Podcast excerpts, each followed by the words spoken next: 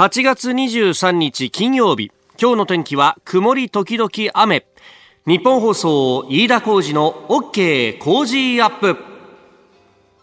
朝6時を過ぎました。おはようございます。日本放送アナウンサーの飯田浩司です。おはようございます。日本放送アナウンサーの新業一華です。日本放送飯田浩二の OK 工事アップ。この後8時まで生放送です。あの、今直前に柿花アナウンサーがね、松井家秘伝のカレーの話をしてました。はい、なんか日本放送でこう仕事してると、これ松井家秘伝のカレーって松井秀喜さんが現役の時にからもう作ってたんじゃないかなっていう、もう結構なんか長いんですよ。だから松井家っていうと、まあ松井秀喜さんの実家の味みたいなの、僕らはそういう認識があるんですけど、はい、昨日あの番組が終わった後に鈴木哲夫さんとね話してたら、うん、この松井家ってさえどの松井さんなの？みたいな。どの松井さん？だから、は松井秀喜さんだとわからないわけよ。松井家って言われただけだと。そうかそうですよね確かに。なるほどそうだなとヤンキースを引退してからももうずいぶん経つもんなみたいなね。そうですね、えー、確かに。そうなんですよ。この松井家秘伝のカレーを、まあ、今月ずっとプレゼントしてますけど来週も、うんうん、来週はまた千葉の美味しいお米と一緒にプレゼントですから、はい、ね。ね、えー、お米の生育具合もですねどうなんだろう。いい感じなんじゃないかと。ちょっとねゲリラ豪雨があるたびにこう千葉の方に雨雲がかかるたびに心配になるんですけどね、えー、メールでも最近になって、えー、もう稲刈りが始まったよなんていうね、メールもいただいたりなんかしてますんで、はい、はい、えー、ご期待いただければと思います。えー、メールいろいろいただいてましてね、えー、こちらはあ千葉中央区の美智子さん68歳の方、ありがとうございます。えー、今週ずっと曇り空が続いていて猛暑から解き放たれた1週間でしたね、えー、毎日ウォーキングの時にノースリーブを着て、腕カバー日傘このスタイルで数日続けてました。久々に自分の姿を鏡で見ましたら肩から手に至るまでまるで日焼けサロンにでも行ったかのように真っ黒白い肌が自慢の私、えー、人生一番の黒い肌しかも腕が締まって何とも健康的若々しいのです。アスリートにでもなった感じ。これも悪くないなと思います羨ましいっすね数日ウォーキングをすると腕がスリムになる。さあ。羨ましいわ。私、いくらなんか歩いてもですねあるいはこう自転車に乗って取材で駆け回っても、はい、このお腹の輪っか全然取れないからね。お腹の輪っかもライダーベルトみたいになってますよね。こう 握り出すと。握り出すとね。ちょっと。でもさやっぱりなんかこの間久々にジーンズを履いてみたらさやばいんだよ。えどうですか？ではまりました？ウエスト。いなんとかなんとか押し込むのね、はい、であのベルトもまあ昔からしてるやつをこうしたら、はい、やっぱりさ、うん、あのこう穴がさ2個ぐらい妥協しないとダメなんだよ。そんなことになっちゃいましたかついに。いやほんとねやっぱあの夏これだけバテると痩せるかなと思ったんだけどそんなこともなくって、ええ、その分やっぱ食べちゃうっていうのもありますんで。でねやっぱあのいろんな人に声かけられるのが疲れてんねっていうここのところ暑さが緩んだせいでなんか疲れがどっときたる感じありますよね。そうですね。暑いうちはなんかこう気を張ってた部分もありましたけれどね。それがこう落ち着いた瞬間にこう気が抜けちゃって。本当ね。ねというのありますよね、今日は二十四節気の処暑と暑さも和らぐところですけれどもそれもあってですね、はい、えー、ちょっと体調も崩しがちになりますんで、うん、えご自愛しましょうね。お互いにね。さあこの後8時まで生放送です。OK 工事アップさあ最新ニュースをピックアップいたします。スタジオ長官各紙入ってきました。今日はですねもう今新庄アナウンサーが読んでくれた原稿にもありましたけれどもえ韓国が日本との間の軍事情報包括法協定 G ソミアというものの破棄を決めたと。昨日の夕方ぐらいにこのニュースがわーっとこう回ってうわーっとね、えー、僕もいろいろ情報収集をしましたけれども。もうね、えー、これ各紙一面とというか全紙一面、えー、非常に大きく取り扱っております。まあこれあのー官邸筋とかを取材してみますとやっぱりいやそうは言っても最もこれ、えー、困るのは韓国だと思うんだけどねっていうようなちょっとため息混じりの、ね、声も聞こえてきましたあの自衛隊サイドの、まあ、現場に近い人たちにもお話を聞いたりなんかもしたんですけれども、まあ、あのもうよく考えてみてくださいよと、えー、アメリカはアホほど衛星を打ち上げてますと。で日本だって、えー、情報収集衛星を7つ打ち上げてるんですと。じゃあ韓国はっていうと、衛星ないんですよと。で、さらに言うと、例えば北朝鮮やあるいはこう中国が潜水艦をこう出してきた時に、えー、それをこうじっと空の上からこう見ることができる能力っていうのは冷戦時代からこの日本っていうのは鍛え上げられてきたんですと。思い出してみてください。ソ連の潜水艦部隊が、えー、オホーツク海から外へ出られなかったのは我が日本の自衛隊のさまざまな情報収集能力が抑え込んでいた部分があるんですよと。その伝統は今も生きてるんですよと。その情報を舐めてもらっちゃ困りますよと。いう話があって、やっぱあの、当然ね、えー、距離的に近いんで、北朝鮮が例えばミサイルを撃ったその初動の動きだったりとか、えー、ギリギリのところでの撃つか撃たないかっていう情報は確かに近い分だけ見られると。まあそれは地球は丸いもんですから、撃った瞬間というのは近きゃ近いほど探知がしやすいってことなわけですよ。ところが、えー、その先に関してとか、あるいはもっと対極的な、こう、日本をどう守るかっていう話になればですね、えー、それは日本のあるいは、えー、アメリカも含めた、えー、情報の共有っていうのが韓国の安全保障だって資するもんだろうっていうやっぱそこのところおいおいっていうのは相当あったようですね。まあこれ後ほど、えー、7時台、えー、今日のコメンテーターあ三宅邦彦さんとも深めていこうと思っております。でそれからメールでいただいていてあそういえばあんまり扱ってなかったなというのがですねこれ、えー、お名前が美代子さんですかね、えー、入間の方です。えー、私のニュースに関する意見やっぱり煽り運転の件です。毎日ワイドショーで騒がれてますけれどもあれ煽り運転する人の性格、えー、そういう性格の人が必ずいることだと思うんですよね。自分は悪くない偉い人間だと勝手に思っている人ですと、えー、いうことをいただきました。まあそこの部分こうね、え、怒りの感情をどうコントロールするかっていうのも教えなきゃいけないよって、えー、昨日鈴木哲夫さんも言っていたんですけれども私ふと思ったことがありましてね煽り運転って結局えー、遅い車と速い車があって、絶対的に遅い車を速い車が煽るわけじゃないですか。逆はありえないわけですよ。だって速い車先行っちゃうんだからって話で。で、これ何かっていうと、結局日本ってですね、あの、速度制限ってものが課せられてるはずなんだけどなんかそれが形骸化してて速い車と遅い車でそれこそ20キロ30キロ40キロぐらい差があるっていうのがこれ問題になるわけでしょ？ね普通だったら例えば首都高は60キロ制限とかあるし普通の高速だって80キロで制限があるのにね、えー、100キロぐらいでこう行っててもそれが普通で流れてたりするっていうのがそもそもおかしくねっていう。なんでこれ思ったかというとですねこの間あの私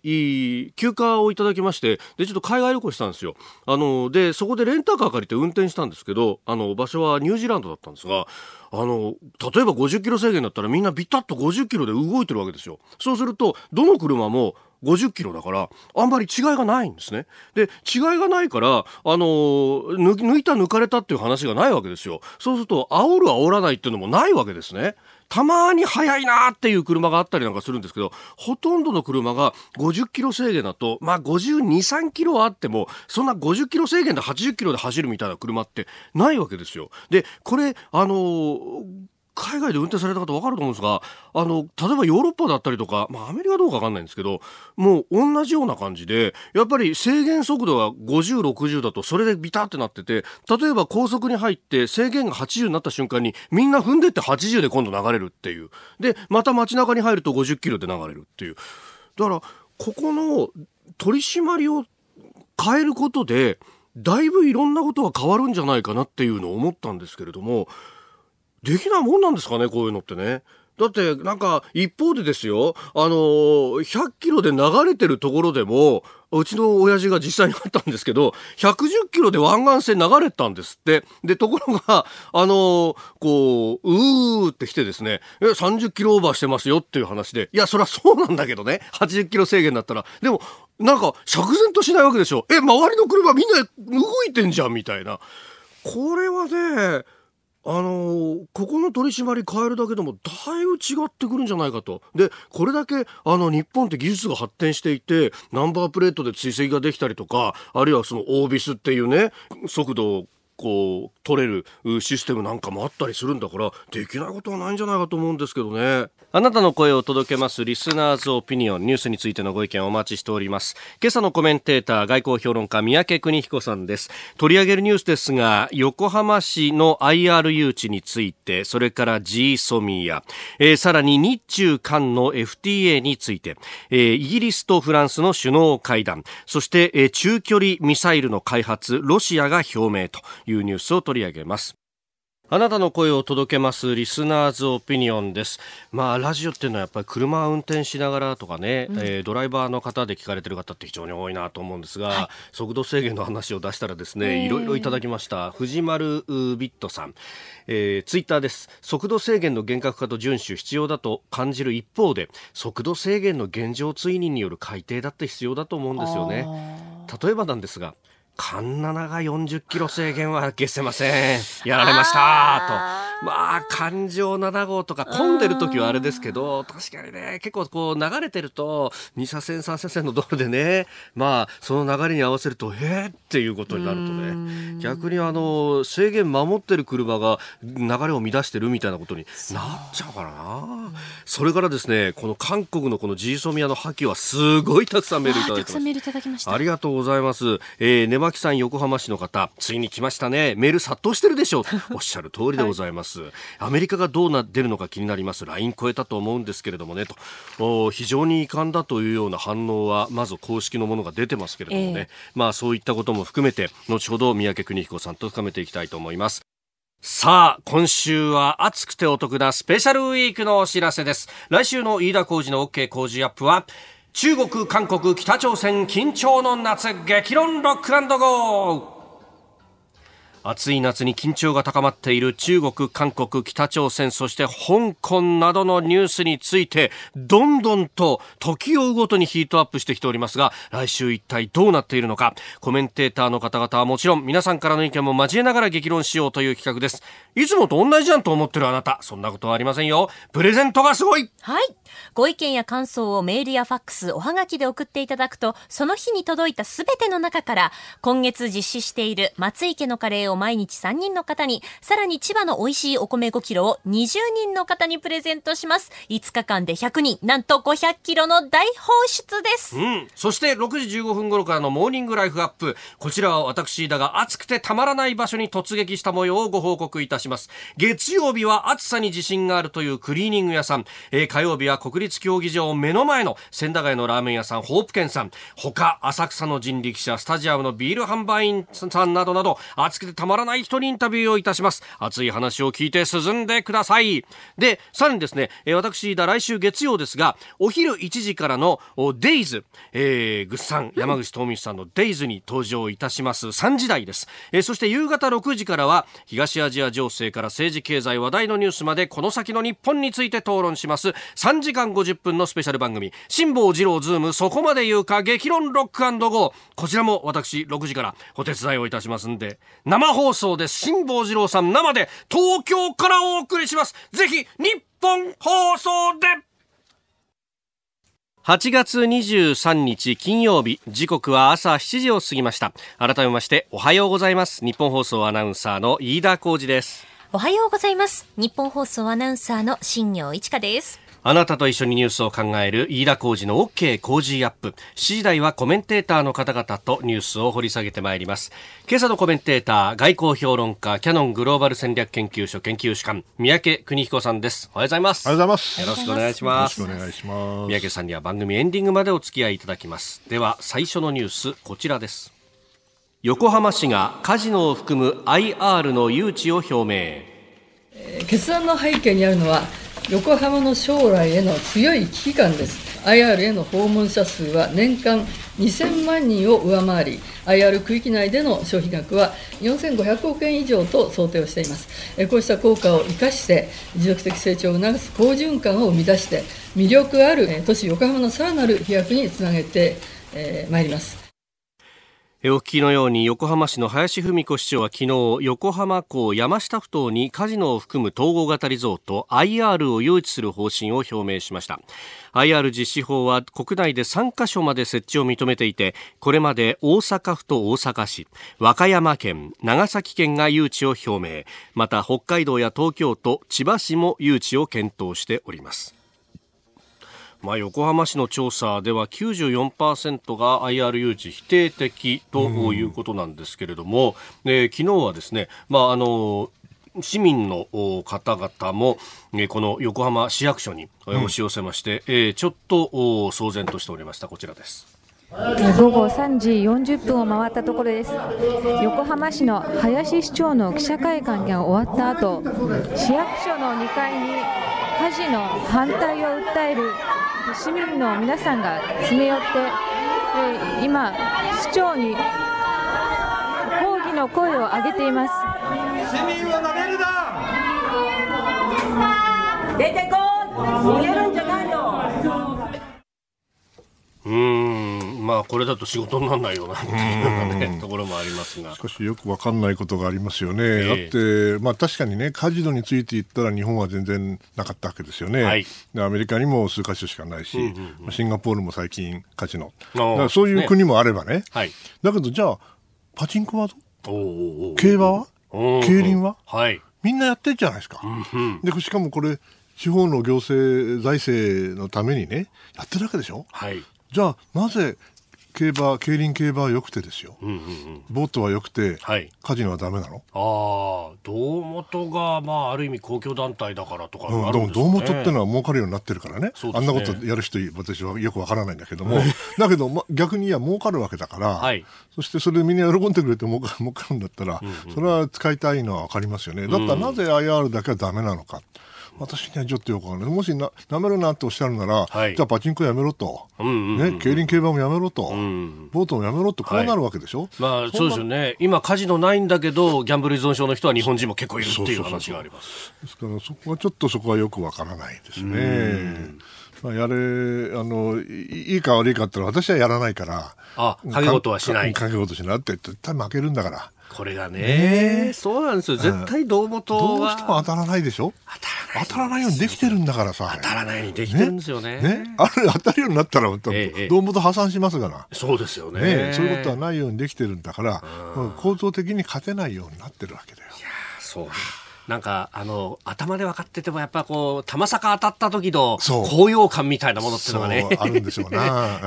と思ってですね、競馬場の柱、俺が何本立ったかみたいなことみんな言うっていうね。なるほどね。大体ね。えー、まあ、ですからね、そこはよく考えて、しかし、横浜、東京にできたら横浜は難しいよね。逆に言うと、とうん、まあ私はあの横浜生まれですから、はい、横浜のためにこういうことがあってもいいとは思うんだけれども、うんうんうん、なかなかね国民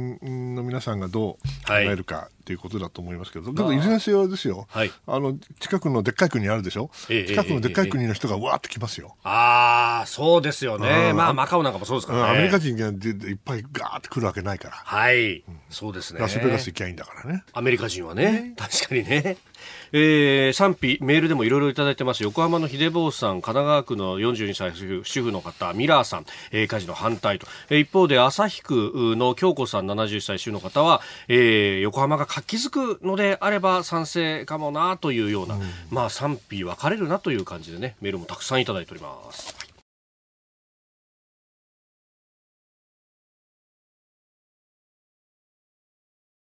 改めましておはようございます日本放送アナウンサーの飯田浩二ですおはようございます日本放送アナウンサーの新業一華ですあなたと一緒にニュースを考える飯田浩二の OK 工事アップ。7時台はコメンテーターの方々とニュースを掘り下げてまいります。今朝のコメンテーター、外交評論家、キャノングローバル戦略研究所研究主幹、三宅邦彦さんです。おはようございます。おはようございます。よろしくお願いします。よろしくお願いします。三宅さんには番組エンディングまでお付き合いいただきます。では、最初のニュース、こちらです。横浜市がカジノを含む IR の誘致を表明決断の背景にあるのは横浜の将来への強い危機感です IR への訪問者数は年間2000万人を上回り、IR 区域内での消費額は4500億円以上と想定をしています。こうした効果を生かして、持続的成長を促す好循環を生み出して、魅力ある都市横浜のさらなる飛躍につなげてまいります。お聞きのように横浜市の林文子市長は昨日横浜港山下ふ頭にカジノを含む統合型リゾート IR を誘致する方針を表明しました。IR 実施法は国内で3カ所まで設置を認めていてこれまで大阪府と大阪市和歌山県長崎県が誘致を表明。また北海道や東京都千葉市も誘致を検討しております。まあ、横浜市の調査では94%が IR 誘致否定的ということなんですけれども、うん、えー、昨日はですね、まあ、あの市民の方々も、えこの横浜市役所に押し寄せまして、うん、えー、ちょっと騒然としておりました。こちらです。午後3時40分を回ったところです。横浜市の林市長の記者会見が終わった後市役所の2階に火事の反対を訴える市民の皆さんが詰め寄って、えー、今、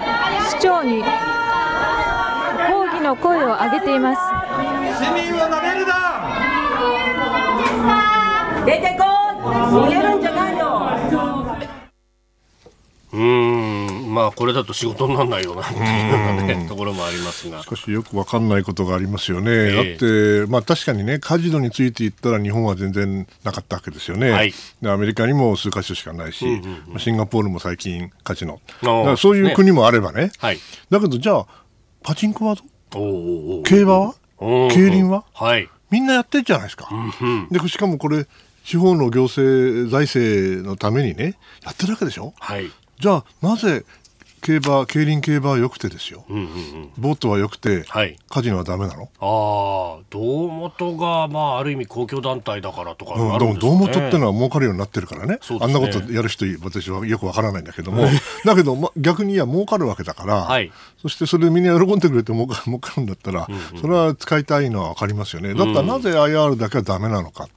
私にはちょっとよくわかんない。もしな、なめるなっておっしゃるなら、はい、じゃあパチンコやめろと。うんうんうん、ね、競輪競馬もやめろと。うん、ボートもやめろと、こうなるわけでしょ、はい、まあ、そうですよね。今、カジノないんだけど、ギャンブル依存症の人は日本人も結構いるっていう話があります。ですから、そこはちょっとそこはよくわからないですね。まあ、やれあのいいか悪いかって私はやらないから。あ掛け事はしない。掛け事しないって絶対負けるんだから。これがね、ね、そうなんですよ。絶対胴元は、どうしても当たらないでしょ？当たらないよ。うにできてるんだからさ。当たらないようにできてるんですよね。ね。あれ当たるようになったら胴元破産しますがな。そうですよね、ね、そういうことはないようにできてるんだから、構造的に勝てないようになってるわけだよ。いやそうなんかあの頭で分かっててもやっぱこう玉坂当たった時の高揚感みたいなものっていうのがね。あるんでしょうな、と思ってですね競馬場の柱俺が何本立ったかみたいなことをみんな言うっていうね。なるほどね、ね。えー、まあ、ですからねそこはよく考えて、はい、しかし、うん横浜東京にできたら横浜は難しいよね。逆に言うとと、うん、まあ、私はあの横浜生まれですから、はい、横浜のためにこういうことがあってもいいとは思うんだけれども、うんうんうん、なかなかね国民の皆さんがどう考えるかということだと思いますけど、でもいずれにせよですよ、はい、あの近くのでっかい国あるでしょ、え近くのでっかい国の人がわーって来ますよ。ああそうですよね、まあマカオなんかもそうですからね。アメリカ人がいっぱいガーって来るわけないから。はい、うん、そうですね。ラスベガス行きゃいいんだからね。アメリカ人はね、確かにね。えー、賛否メールでもいろいろいただいてます。横浜の秀坊さん神奈川区の42歳主婦の方ミラーさん、えー、火事の反対と、えー、一方で旭区の京子さん70歳主婦の方は、えー、横浜が活気づくのであれば賛成かもなというような、うん、まあ賛否分かれるなという感じでねメールもたくさんいただいております、おはようニュースネットワーク東京有楽町日本放送キーステーションに全国のラジオ局21局を結んでお届けいたします。時刻は7時11分になるところです。おはようございます。日本放送アナウンサーの飯田浩二です。今朝のコメンテーターは外交評論家三宅邦彦さん。取り上げるニュースはこちらです。韓国が日本との軍事協定破棄を発表。韓国大統領府は22日日本と結んでいる G ソミア軍事情報包括保護協定を破棄することを決めたと発表しました。G ソミアは主に北朝鮮などの脅威に対応することを想定して日韓双方が機密情報をやり取りする際のルールを定めたものでパク・クネ前政権下の2016年11月に締結して以来日韓両政府による安全保障上の連携の象徴とされてきました。24日までに日本に通告協定は11月22日を最後に終了となっております。えー、メールやツイッターでですねこれについてたくさんいただいております。日本放送で朝6時から番組をやっておりますので、えー、こちらはですねカズダルマさん、えー、ジーソミア破棄。この話題ね、えー、この問題話題となると思いますが、えー、これについて左右の左や右的な意見ではなくて、え中立公平的な観点からお話が聞きたいです。日本にとってのメリットデメリット第三者の立場からの意見が聞きたいんですと通勤時に聞いてますといただきました。はい。さあ左右なく、まあ、私が適当かどうかわからないけれども、えー、今日実はあのジーソミアの破棄ということで、はい、あのニューヨーク・タイムズをね、えー、なんて書いてあるかと思って見たんですよ。今日の朝晩、ね、ね、はい、まあ、あの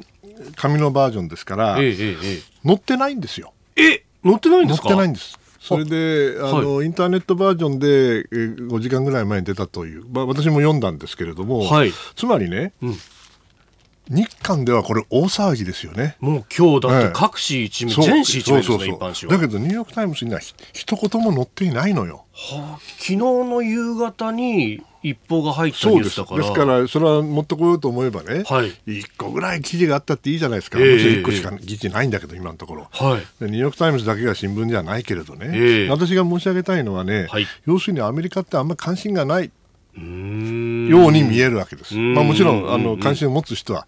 いますけどね、はい、おそらく私のイメージ、できるだけ中立的に言えば、はい、日韓は大騒ぎなんだけど、はい、で中国がクーって北朝鮮もクーって言ってんだけど、えー、アメリカはそのほとんどの人は知らなくて、それであのアジア関係の人たちだけ、あーって言ってるわけ、こういう状況だと考えた方がいい。我々渦中のね、はい、ねど真ん中にいるわけだから、はい、大嵐に見えるけど、えー、実はコップの中の嵐のように見えてるっていうことがまず私今回分かったんですね。だけどそれは何を意味するかっていうと、はい、実はこの問題が問題ではないということではなくて、うんうんうん、実はアメリカが問題だということです。アメリカは実は関心がない、はい、ね、でどういうことかっていうと、うん、それやっぱり私今こういうふうな形で日韓がおかしくなったのもね、うん、日韓の特に韓国に問題があることはもちろん事実なんだけども、はい、それを前提でもう少しこの中立的に言えばね、うん、アメリカもどうしてくれてんのよと言いたくなるわけですよね。はい、なんか知らないけど失望をね、うん、えー、表明したりしたり、ね、あのね今頃何言ってんのと。この問題はもう要するに1965年の基本条約の問題に、最高裁がね韓国の手をつけて始めた頃からもう必ず来ることは分かってたことですよね。でこれ自体驚いては私いませんけれどもあやっぱり来るものが来たかな、はい、でアメリカからすれば私はアメリカを批判批判するつもりはないんですよ。だけど大きな流れの中で、はい、トランプさんが去年だっけ、ええ、突然金正恩さんに会いますと言い始めたでしょ、はい、で6月12日に実際に会ったじゃないですか。シンガポールで,、え。でそのシナリオっていうのは大体ムン・ジェインさんが金正恩さんと話をして、はい、いろいろしたあのシナリオですよね。それだけやりゃね、はい、ほらトランプさん意図があったかどうかは別としてムン・ジェインさんからすればああアメリカはうちのやり方支持してくれてんだと、うん、ねで北朝鮮にその会う必要もないのに会ってですよ、はい、ムン・ジェインさんその気になりゃね、うん、それやったのトランプじゃないですか、トランプさんが要するに戦略があってやるならいいけども、はい、どっちかというとパフォーマンスでやってるわけでしょ、そしたらムン・ジェインさんからしたら、まあ、日本の関係なんか関係ねえよと、で我々はもうアメリカとそれから北朝鮮と話はいいんだと、直接話すんだと、ね、そういうふうになっていけば、どんどんどんどん日本との関係ないがしろにするだことになる。からもう一つ大事なことはですね、ええやはり韓国がいつも言ってることなんですけど、うん、いわゆる韓米日、韓米日のこの冷戦時代のね、はい、えー、てていうんだろう同盟関係、はい、基軸のね、はい、これからあの明らかに離れつつあるんですよね。でそれはこうあの東アジア地域の国際環境が変わったことに対応してるんだと私は思うんだけども、はい、そこはもう少しねアメリカがね、言うべきだったと私は思いますよ。ああやってあの放置してね、はい、で今頃あの失望したって言われても困るんでもっと早くから手を打ってすべきだったということは、そんな安易に北と会わないで、はい、今までの重要なその同盟関係ってものを重視すべきだったんですよね。だけど、どんどんそのしない方向に動いていけば、うんうん、そりゃムン・ジェインさんだって、あんだったらやっちゃうかと、はい、これなるに決まってるんで、私は非常にその意味では残念。ですよね。でこれあの来るとこまで来ちゃったしこれからも行くとこまで行くと思いますけれども、はい、これ決して日本にとっても韓国にとってもアメリカにとっても、うん、いいいことないですよ、先ほども教えた通り、くくって笑ってるのは北朝鮮と中国なんだからね。はい、えー、えー、えー、それを遠目で笑ってるのがプーチンさんなんだから、ロシア、えー、そういうふうに考えたときに、うん、あの、なんでこんなになっちゃったのかなと、うん、全体が緩んできてしまっているなと。はいいうのが、まあ、できるだけ客観的に見た見方ですよね。でもこれ、今のご指摘だと、まあ、ある意味こう、環境が変わっているところで、うん、えー、そうすると、ムン・ジェインさんの個人的な資質とかそういうもの、まあ、もちろんそれが全くないわけじゃないじゃない。けれども、ええ、全体の流れとして例えば韓国大統領がこの後変わったとしても、変わらないってことですか、そうですね。僕はあのこれポピュリズムだと思うんですね一種のね。悪い意味じゃなくてですよ。あの韓国はどちらかというと左のポピュリズムですよね、はい、でアメリカはこれ右のポピュリズムじゃないですか、でそういうのを見てるとね日本もこの、これになんていうかな、引きずられていかないようにしなきゃいかんですよね。えー、おっしゃる通りあり、冷静にものを見てね、はい、日本の国益が何かってことをもう一回見直すいい機会だと思うから、韓国はまあしょうがない、これもうどうしようもないんで、当分、この、はい、状況、これを維持するのが精一杯だと思いますけれども、えー、しかし将来、大きく東アジアが変わっていくときに、日本がどのようにして生き延びるのかということをね、考えるいい機会になればいいなと思います。これあの安全保障の専門家で指摘する人はかつてアチソンラインというものがありましたと、えー、対馬海峡が、まあ、ある意味こう最前線になるかみたいな、1950年の1月ですよ、はい、でもあの同じようなことにまで行く、うんことになるの。まあ戦争のあるなしはもちろんい。やあの韓国のねあのずるいところったら申し訳ないんだけど、はい、中国とか北朝鮮とは関係改善したいけど、ええ、だけど米韓は維持したいって。そんな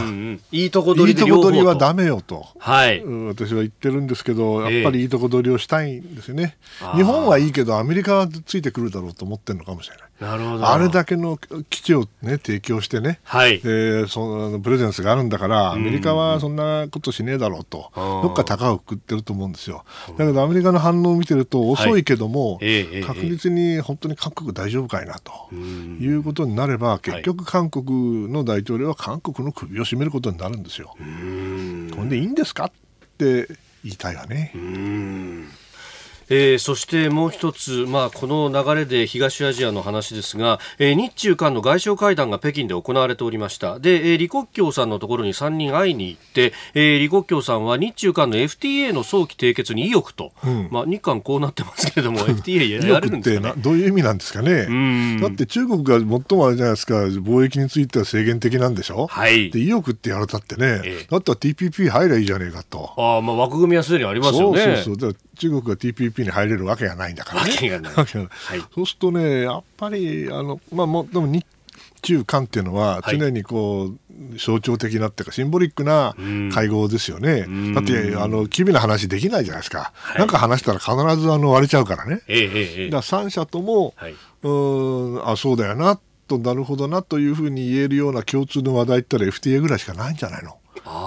でそれに対して意欲を示して、意欲を示した人をふんっていう、ねえー、いじめる必要もないわけで、そうだな、そうだな、そうだなって言ってる、いいこと言った、いいこと言った。とにかく三者会うことが大事なんで、はい、何か合意ができると思っちゃいけないと、と私は思ってますね、日中間については。なるほど、うん、これが開かれること自体が大事であって、はい、少なくとも三者がむちゃくちゃに関係が悪くなっていないと、一応こういう話し合いができるような状況にまだあるんだということを確認する意味で、はい。えー、よかったねよかったねと、いうことじゃないでしょうかね。ちょっと冷たすぎるかな。いやまあ直前にねあの日韓も外相会談をやってましたけども、まあ、G ソミアに関しては非常に濁していて検討中だと言ってましたよね。それそでも日本側のあれを一応見て、ええ、彼らも決めたんでしょうね。うん、よう言うよね、ね、いや韓国側はなんかあの8月15日の演説とかで、うん、あんまり厳しいこと言わなかったから、歩み寄ったのにみたいなこと言ってますいや関係ないですよ。関係ないですか、うん、それよりねもっと大事なのはね、はいアメリカもそして韓国ももしかしたら日本もそうかもしれないけど、うん、伝統的な外交安保の専門家の声がね、はい、全然反映されてない、うん、韓国だってそれは軍人とか、うん、外交官はいかに変なことやってるか分かってるはずなんですよ。まずいぞって分かってる、でも誰も声出さないじゃないですか、こんなことで大丈夫なのかね本当私は心配になるけれども、はい、まあなるようにしかならない。はい今日のコメンテーターは外交評論家三宅邦彦さんです。引き続きよろしくお願いします。続いて教えてニュースキーワードです。英仏首脳会談今日のキーワードはイギリスとフランスの首脳会談であります。フランスのマクロン大統領は22日パリでイギリスのジョンソン首相と初めて会談しました。ジョンソン氏は前の首相のメイ氏がまとめた EU ヨーロッパ連合との離脱案の修正交渉を目指しておりますがフランスのマクロン氏は会談前に行われた記者会見でイギリスとの再交渉に否定的な姿勢を改めて示しております。えー、あと1か月ちょっとでこれひょっとすると離脱2か月か、はい、10月末でということですが。このジョンソン首相っていうのは前のメイ内閣で外務大臣やったんでしょ？そうですよね。ね、はい、実際に、まあ、直接交渉をどの程度やったか知らんけども、えー、それだから分かってるでしょうヨーロッパの EU の立場はね、そして、まあ、メルケルさんはね、ドイツの首相ですけれども、はい、なんとなくリップサービスなのかどうか知らないけど、うん、こんなにいいんだったら、じゃあちょっと案出してよってこう、言ったそうですよね。そんなことよく言えるなと思って。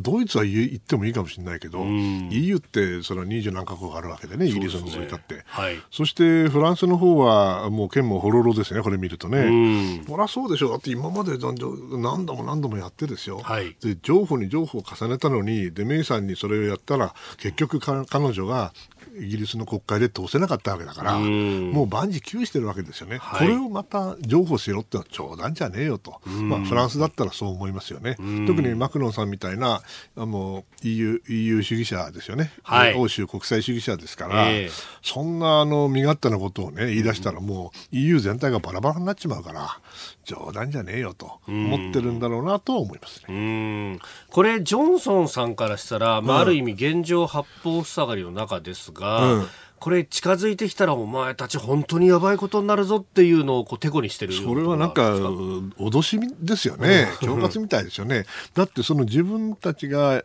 その実内内調べてみたらね、はい、これ合意なしで EU 離脱でもしようもんならえれえ目に遭うぞっていう機密文書が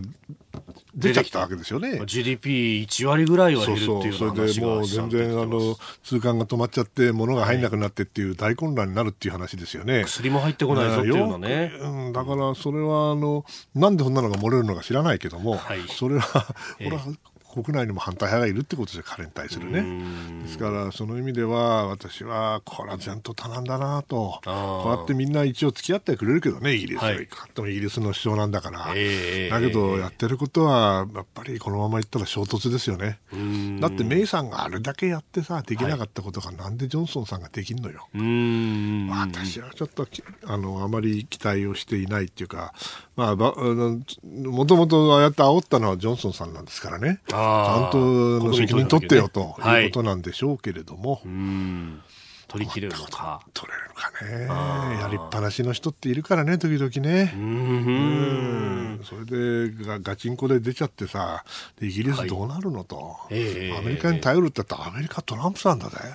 どうやって頼るのよ。まあ、その辺ね、初顔合わせはこの後の多分 G7 になるんですよね。あでもまあ、お二人は仲良いそうですから。仲いいようですね。えー、二人とも英語喋れるし、きっと意思疎通はしっかりしてるでしょう。うん。二人とも何言ってるかよくわかんない時いっぱいあるけどね。うん。まあ、G7 は G7 でこれ首脳宣言が出ないんじゃないかみたいな話までもう出てきてますね。いや、もうだ本当にあの、破壊力ばっちりですね。ああの、アメリカの大統領は。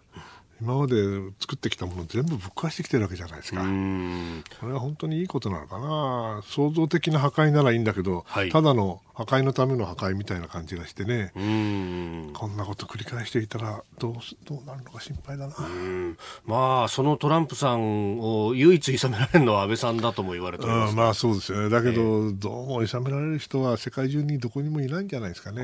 いるとしたらイバンカさんかもしれませんね。えー、娘には弱いからね。え今日のキーワード英仏首脳会談でした。さて、ここで私、飯田からのお知らせです。私、飯田浩二と論客たちがニュースをズバッと切るイベント、飯田浩二そこまで言うか？ザ・ライブ2。11月16日土曜日、有楽町読売ホールで開催いたします。11月16日土曜日です。昼と夕方の2回公演です。えゲストには、コージーアップコメンテーターの方々も登場いたします。11月16日土曜日昼公演は午後1時開演。参議院議員青山繁晴さん、ジャーナリスト長谷川幸洋さん、元自衛官で評論家潮匡人さんをゲストに外交安全保障について考えます。11月16日土曜日夕方公演は午後5時開演。こちらには評論家宮崎哲也さん数量政策学者高橋洋一さん経済学者飯田康之さんそして経済評論家常年司さんをゲストに日本経済の行方を読みます。えー、2公演とも司会は私飯田でございます。チケットは全席指定4400円。ただいまチケット先行受付中です。詳しくは日本放送イベントホームページをご覧ください。11月16日土曜日。さあメールやツイッターでニュースについて今日はですね横浜のこの IR、うん、東大型リゾート、まあ、カジノについてっていうのはたくさんいただいてますね、えー、金沢区45歳の自営業の方匿名です。横浜市の IR についてなぜこれだけ反対の声があるのか。話し合いもなく市長の一存で決めてしまうのかこれが問題なんですと。あのー、これ他にもいろいろいただいてるんですがいや選挙の時に白紙って言ったじゃないですかと、うん、なのにどうしてここで舵切っちゃうのっていうもっと説明してよっていう方は結構多いようですね。なるほどね、うん、まあねこれ説得プロセスは大事なんだろうけど、はいえー、蓋を開けたらまあまあ縛らなくなっちゃうってこともあるからね、うん、そ恐れたのかもしれませんけど、はい、やっぱり説得が大事でしょうね。えーえー、オレンジウサギさんは千葉さくらの方ですね、30歳。えー、横浜市の IR 誘致ですが、反対の声すごいですね。横浜市の反対の声が上がると分かってたと思いますけれども、えー、市民全員が賛成することはないんじゃないかと思います。今は保育園の建設だって近隣住民は反対する時代ですから。うんただ反対する方もどこまで理解して反対しているのか私は自分が住んでいる市が誘致をすると決めたら大賛成ではありませんが内容や場所市民にとってのメリットデメリットを聞いてから考えたいなと思いますと。うんまああのね、会見の中ではあ4、5千億の、まあ、経済効果みたいなものっていうのね、まあ、だけどね、日本に3か所あったらそんなに行きますかね。あうん、まあ、でも、でも効果は絶対ありますから、うんうんうん、横浜市のためにと思ったのかもしれないね、えーまあ、今まではね宅地開発の方をかかなりやってきたけれども、えー、やっぱり高齢化で人口も頭打ちっていうのもあるようですね。今朝のコメンテーターは外交評論家三宅邦彦さんです。引き続きよろしくお願いします。さあ続いてはここだけニューススクープアップです。えー、ツイッターでツッコミがしずちゃんさんから、はい、最近は逃げる準備をしていないんじゃないか三宅さんわかりますやっぱり、うん、もうね、ええ、吹っ切れちゃったからね。吹っ切れちゃったから、うん、もう勝手にしろという感じなんだけど 今日はやっぱりね、うん。やるんでしょ？やるでしょ？もちろんですよ。ええ、力いっぱいやるんでしょ？力いっぱいやりますよ。ね、じゃあ久しぶりにやるか。やりますか、では、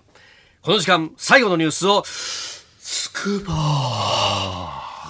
ー。ダメじゃん。ダメじゃん。ロシアのプーチン大統領が中距離ミサイルの開発を表明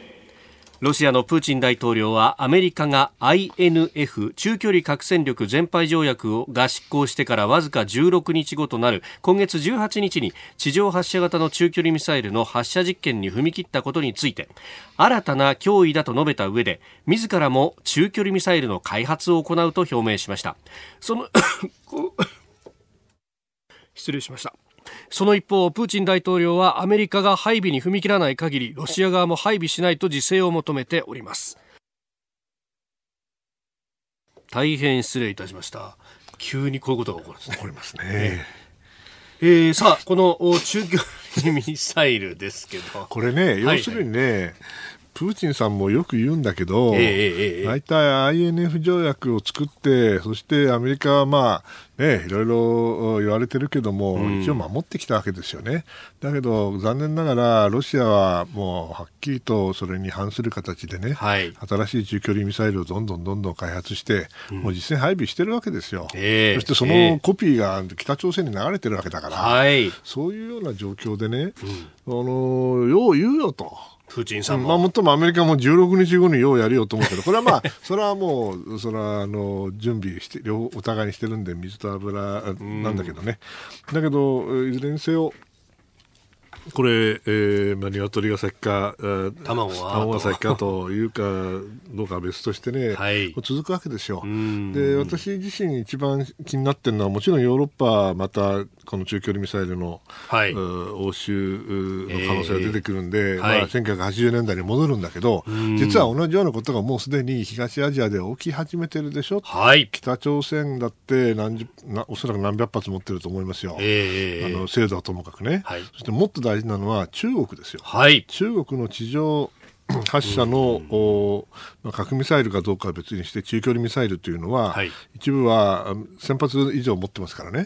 そして、えー、空母キラーと言われていて空母にあのターゲットにするものも含めると、はい、圧倒的に中国有利ですから、あの海域はね、はい、南シナ海も東シナ海もですよ。ですから、その意味ではあのアメリカがロシアもさることながら、中距離ミサイルの開発というのはやっぱり中国を念頭に置いていると考えるべきであって、はい、その時にそれはけしからんというかどうかは別にしてね、はい、日本にとってはかなり死活的な問題なんですよ。えー、やはり日本が中距離ミサイルをね、核核武装してなんて話はありえないんだから、ね、今の段階では。はい、ということはそのある程度中国の圧倒的な優位をですね、はい、せめてバランスをとって、うん、そして中国にその気にさせないことっていうのは実は大事、うん、最終的には東アジアでも INF 条約みたいなものの、ね、アジア版を作って中国のミサイルをですね少し削減すると。はいいう方向に動いていくのが筋論だと思いますけどね。うん、その過程においては、うん、そのまあヨーロッパで80年代に起こったことっていうのは、はい、NATO の各国に、まあ、中距離ミサイルを配備するぞってアメリカは、まあ、動いた。同じようなことがアジアでもし起こるとすると日本だってあ日本だってありえますよね。えー、やはりあのこれ、まあ、あくまでも家庭の話だけれども、はい、日本には南に島がありますよね、えー、でその島の周辺に、まあ、中国は船がうろちょろうろちょろしてるわけだから、ですからそんなあの空母を狙うなんてなことを言うんだったらば、はい、だったらこっちだってやりますよということは理論的にはあり得るわけですよね。まあ、それがそのいや軍拡を招くんだというご指摘はその通りかもしれないんだけども、はい、じゃあ圧倒的に中国の優位のもとでいいんですか？と。いう現実的な問題もあるわけですから、そしてこちらにもある程度の力を持って、そして、えー、最終的には削減をしていって、バランスを取って安定させると、はい、抑止をすると。いうことにならななるんだろうなと。やっぱりヨーロッパの歴史を見ていますとね、はい、ただそれに中国が応じるかどうかは別ですよ。うんその時どういう反応を見せてくるか。それからあの80年代の NATO に関してはその、うん、まあ、その弾頭に何を乗せるか、はい、核そして、えー、それを、まあ、なある意味のこのシェアリングというような結局 INF に続くわけですけども、要するにあの段階で、えー、もし、えー、地上配備の中距離弾道ミサイルをアメリカが配備しないとなって、パーシング2だったんですけどね、えー、パーシング2というミサイルだったんですけど、はい、そうすると、じゃあ、現状としては中距離ミサイルはお互いになくなったかもしれないけど、はい、でもやっぱりあのソ連は核を持っていた、えー、ね、それに対してドイツは、はい、もしくはイタリアは核を持っていないわけ。イギリス、フランスじゃないわけですから、えー、それでアメリカの核を借りたというのが実態ですよね。そういうようなことで核抑止になったかどうかこれはまあ歴史が判断することなんだけど、はい、ある程度効果があったことは事実実際にだってヨーロッパで戦争ないんですから。ということはそのようなこと似たような形で同じことがでできるかどうかは別にしてですよ、えー、日本の周辺でもそういう動きが出てきてもおかしくはない、えー、その最初にそれを言い出したのは実は韓国ですよね。北朝鮮の核に対して、はい。えー、もうアメリカの核兵器を配備してくれというような動きも、まあ、もちろん公式にではないですよ、はい、しかし、えー、あの一部の専門家がそういうことを言い出していたように思いました、ですからそれは決してあの絵空事ではないということですよね。まあそうなるとこう日本国内での議論というのは、まあね、その非核三原則だとか、そういうところも含めて、果たしてじゃあそれでこの国守れるのかっていうところまで。だけどまあね残念ながらこの戦後ずっと思考停止をしてきましたからねその種の議論を、うん、ですからこれを本当に現実的な議論にするには相当な時間がかかるんじゃないですかね。そんな暇ないと思いますけど、うん、それから皆さんあの今までっていうと、うん、そのまあ、中国核は持ってるっていうのはもうね1960年代の半ばからありましたけれども、一方で先制核使用はしないっていうことをまあ明言もしていた部分もあって、まあ、ある意味それを信じてた部分もあったのかもしれませんが、そんなものを信じちゃだめですよ。ということですよね、どの国だってそれ言うんだから、はい、ね、それは無理です。特に劣勢の人たちはそう言うんですよ。劣勢でそれ打とうとしたらそれやられちゃうからね、はい、だけど、もし力があのついてきたらね、うんうん、それ一気に先制でやるっていうオプションは常にあるんですよ、核抑止理論の中ではね。はい、ですから中国がそれについてあの態度を変えても全然おかしくはない。持っているミサイルの数もしくはその破壊力等々と考えて、えー、戦術を変えることは十分あると思います。今日のスクープアップロシアのプーチン大統領が中距離ミサイル開発を表明というニュースからこの東アジアの安定までお話をいただきました。えポッドキャスト YouTube ラジコタイムフリーで配信してまいります。詳しくは番組ホームページをご覧ください。